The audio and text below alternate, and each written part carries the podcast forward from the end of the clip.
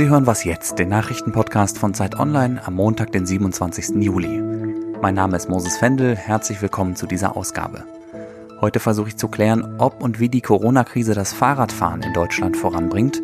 Und ich gucke mir den Zustand der Demokratie in Großbritannien an, ein Jahr nach dem Amtsantritt von Regierungschef Johnson. Jetzt aber erstmal die Nachrichten. Guten Morgen, hier ist Christina Felschen.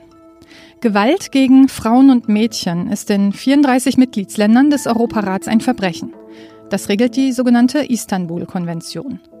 Auch Polen hat sie vor acht Jahren ratifiziert. Doch Justizminister Zbigniew Ziobro will das Abkommen jetzt aufkündigen. Er hält es für, Zitat, eine feministische Schöpfung zur Rechtfertigung der homosexuellen Ideologie. Die Generalsekretärin des Europarats Maria Buric reagierte alarmiert. Ein Austritt wäre ein enormer Rückschritt, sagte sie. Führende Politiker der nationalkonservativen Peace-Partei betonten allerdings, dass die Regierung noch keine Entscheidung getroffen habe. In Warschau gingen am Wochenende 2000 Menschen gegen den Austrittsplan auf die Straße. Auch die türkische Regierung debattiert seit einigen Wochen über einen möglichen Austritt. Auch dort gibt es Demonstrationen. Wegen der Fälle von Polizeigewalt in den USA fordert die Linke einen sofortigen Stopp von Waffenlieferungen an den NATO-Partner. Außenpolitikerin Sevim Dagdelen befürchtet, dass US-Polizisten Waffen aus deutscher Produktion gegen Demonstranten einsetzen könnten. Die Bundesregierung hat nach eigenen Angaben in den letzten zehn Jahren Rüstungsexporte in die USA im Wert von 6,2 Milliarden Euro genehmigt. Schusswaffen, durch die die meisten Menschen umkommen, wurden teils auch direkt an die US-Polizei geliefert. Redaktionsschluss für diesen Podcast ist 5 Uhr.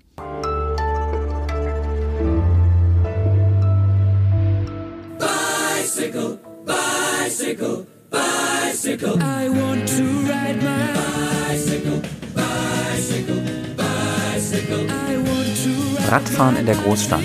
Das war lange Zeit was für Mutige, kann ich aus eigener Erfahrung bestätigen. Ich habe lange genug in Berlin und vorher in Köln gewohnt. Seit Corona hat sich aber wirklich was geändert. Zumindest hier in Berlin. Seit März gibt es sogenannte Pop-up Bike Lanes. Das sind Fahrradwege auf Zeit, für die Autospuren gesperrt werden und die werden auch durch rot-weiße Baustellensäulen räumlich abgetrennt von den Autos. Corona hat in Deutschland für einen richtigen Fahrradboom gesorgt, sagt auch mein Zeitkollege Ulrich Stock aus Hamburg. Hallo Ulrich. Hallo Moses. Erklär doch zum Einstieg noch mal kurz, warum das Fahrrad in der Pandemie zum Verkehrsmittel der Stunde aufgestiegen ist. Nun, ein ganz einfacher Grund ist, dass durch die Corona-Situation Leute U-Bahnen, S-Bahnen und Busse äh, nicht mehr benutzen wie äh, zuvor und äh, deswegen aufs Fahrrad ausgewichen sind. Ein anderer Grund ist, dass äh, dadurch, dass alle zu Hause waren und nicht wussten, was sie machen sollten, es gab ja nur noch äh, Spazieren gehen, Laufen und Radfahren an, an Bewegungen und das hat auch dazu beigetragen. Dann lass uns bitte kurz auf die wirtschaftliche Dimension schauen. Was bedeutet Corona für die Fahrradbranche, also für Läden und Werkstätten in Deutschland? Das bedeutet für Werkstätten, äh, wenn man losgeht und sein Fahrrad reparieren lassen will, dass man die Auskunft bekommt, ja, kommen Sie in vier Wochen wieder. Und was äh, das Verkaufen angeht, äh, so berichten viele Fahrradhändler über lange Schlangen auf ihren Höfen am Wochenende, äh, wo äh, dann die Leute äh, sich ein Rad aussuchen wollen. Und äh, Fahrräder verkaufen sich irrsinnig gerade. Also einerseits eine Riesennachfrage, wie sieht es denn mit dem Angebot an zeitgemäßer Fahrradinfrastruktur aus? Also die Fahrradinfrastruktur ist ja schon seit längerer Zeit äh, nicht mehr ausreichend eigentlich für die wachsende Zahl der Räder. Äh, die, die Zahl der Räder ist schon vor Corona deutlich angewachsen, vor allen Dingen durch den Trend zum E-Bike. Das kann man an zwei Zahlen verdeutlichen. 2017 sind in Deutschland ungefähr 720.000 E-Bikes verkauft worden. 2019 1,36 Millionen, also das Doppelte quasi. Das führt aber dazu, dass diese E-Bikes äh, auf den sehr schmalen Radwegen unterwegs sind, auch mit einer großen Geschwindigkeit. Und dass so ein, äh, ein Druck in den Städten entstanden ist, bessere und mehr Radwege zu bauen. Äh, durch Corona ist jetzt da so ein Impuls reingekommen, ausgehend von Berlin-Kreuzberg, wo man gesagt hat, da sind so viele Radfahrer jetzt unterwegs und so wenige Autos in der Zeit der, der Quarantäne, die können den Mindestabstand nicht mehr einhalten. Das war das, das war das offizielle Argument. Also sperren wir jetzt mal eine Spur ab für Fahrräder. Und wie nachhaltig ist das alles jetzt? Was würdest du sagen? Ist es eher ein Strohfeuer oder ein entscheidender Schritt Richtung Verkehrswende?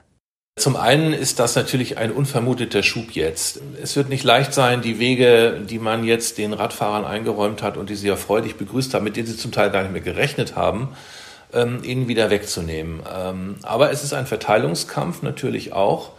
Der Stadtraum wird benutzt von Autofahrern, Radfahrern, Fußgängern und bislang gingen die Autofahrer immer davon aus, dass sie äh, das Vorrecht haben und das ändert sich langsam, diese Einstellung. In allen größeren Städten kann man sagen, einfach weil die Probleme immens sind. Ne? Wir haben Stauprobleme, Raumprobleme mit den Autos, es gibt Probleme mit, der, mit Feinstaub und Stickoxiden äh, und das Rad ist eine gute Alternative auf äh, kurzen Distanzen und wir müssen unsere Städte entsprechend umbauen. Ähm, diese Pandemie hat da jetzt einen, äh, einen Schub gegeben und ähm, ähm, ich glaube, dass der Druck noch wächst, das Bedürfnis noch wächst und dass es einen Schritt vorangeht, ja. Danke, Ulrich. Gerne.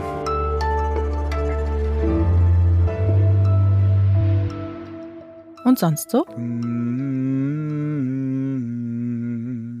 Summen. Das kennen Sie wahrscheinlich alle, auch wenn Sie nicht im Chor singen. Da würde man es ja wahrscheinlich am ehesten vermuten. Aber kennen Sie auch seismisches Summen? So nennen WissenschaftlerInnen kleine Erschütterungen in der Erdkruste, die nur von Seismographen erfasst werden können.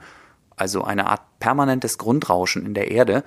Jetzt haben ForscherInnen herausgefunden, dass dieses seismische Summen zwischen März und Mai um die Hälfte leiser war als normalerweise. Und das lag sehr wahrscheinlich an den weltweiten Corona-Schutzmaßnahmen, also Züge, Laster oder Schiffe, die nicht gefahren sind, oder Fabriken, die stillstanden.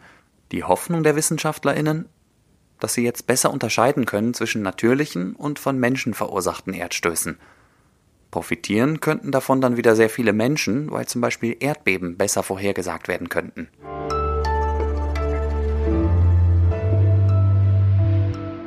Let's get Brexit done, but first My friends, let's get breakfast done too.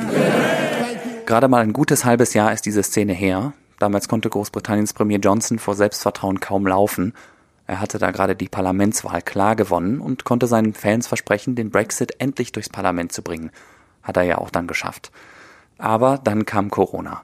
Und mittlerweile ist Johnson ein Jahr im Amt, Zeit für eine kleine Zwischenbilanz ich habe unsere London-Korrespondentin Bettina Schulz gefragt, welche Momente aus Johnsons bisheriger Amtszeit bei ihr hängen geblieben sind. Ja, mir fällt da eigentlich vor allem die Aussetzung des Parlaments ähm, ein im vergangenen Jahr. Das war für mich und eigentlich, glaube ich, auch hier für die meisten Leute der größte Schock, dass Boris Johnson so weit geht, dass er das Parlament kalt stellt, um seine Politik durchzubekommen. Das war eigentlich ein Zeichen dafür, wie skrupellos er sein kann.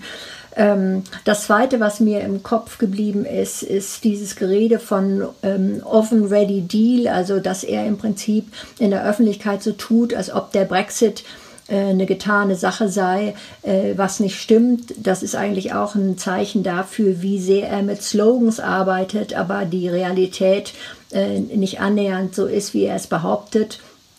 Ähm, wir wissen, dass er ähm, verhandeln muss mit Brüssel um Freihandelsabkommen, die Gespräche stocken. Und es ist gar nicht klar, welche Zukunft Großbritannien nach dem Brexit hat. Johnson selbst hat ja eine Covid-19-Infektion überstanden. Wo steht sein Land gerade bei der Bewältigung der Pandemie? Ja, das ist ähm, äh, eigentlich eher traurig. Also wir haben hier ja 45.000 äh, Tote getestet mit Covid.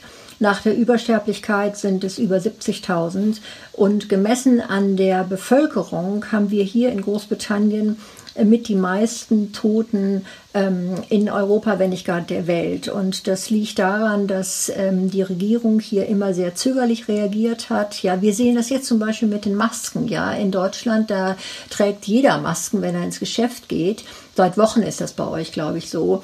Wir haben damit jetzt gerade angefangen. Ja, das ist immer so, es wird so geguckt, ähm, wie die Stimmung in der Bevölkerung ist und dann macht man das dann irgendwann halbherzig und damit kann man aber so eine Pandemie nicht steuern. Lass uns mal von der Ereignisebene weggehen und ein bisschen analytischer werden. Was würdest du sagen, was bedeutet ein Jahr Boris Johnson für die Demokratie in Großbritannien? Ja, ich glaube, dass ähm, viele Leute sehen, dass er abgesehen von Parolen ähm, nicht sehr viel bringt. Was aber viel gefährlicher ist, ist das, was im Hintergrund leise, schleichend läuft und was die Öffentlichkeit nicht so bemerkt. Und das ist diese ununterbrochene Zentralisierung der Regierungsgeschäfte hier.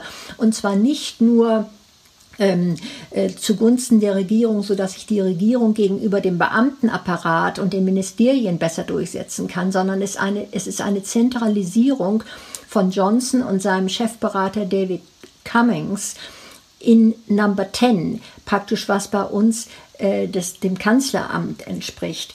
Das heißt, die Minister werden sogar entmachtet, das Kabinett wird entmachtet. Und das ist hier eine gefährliche Unterminierung der Demokratie und der Art, wie hier traditionell eigentlich Politik gemacht wird.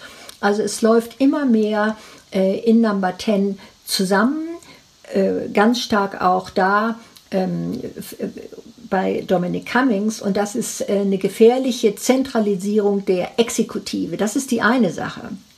Die andere Sache ist, wir haben die Legislative, das Parlament, was immer mehr unterminiert wird.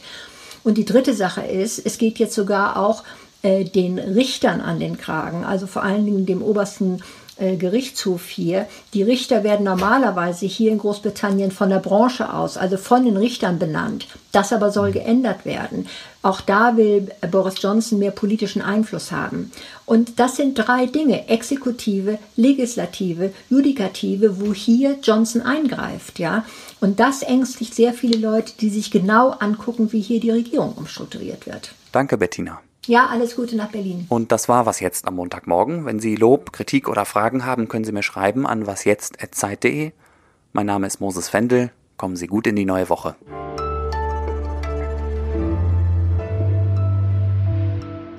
So, ich muss jetzt auch erstmal mein Frühstück hinter mich bringen. Bettina, bist du Team English Breakfast oder Continental Breakfast? Nein, ich bin äh, natürlich bei meinem deutschen Salamibrot hängen geblieben, was ich schon in der Schule immer als Pausenbrot hatte.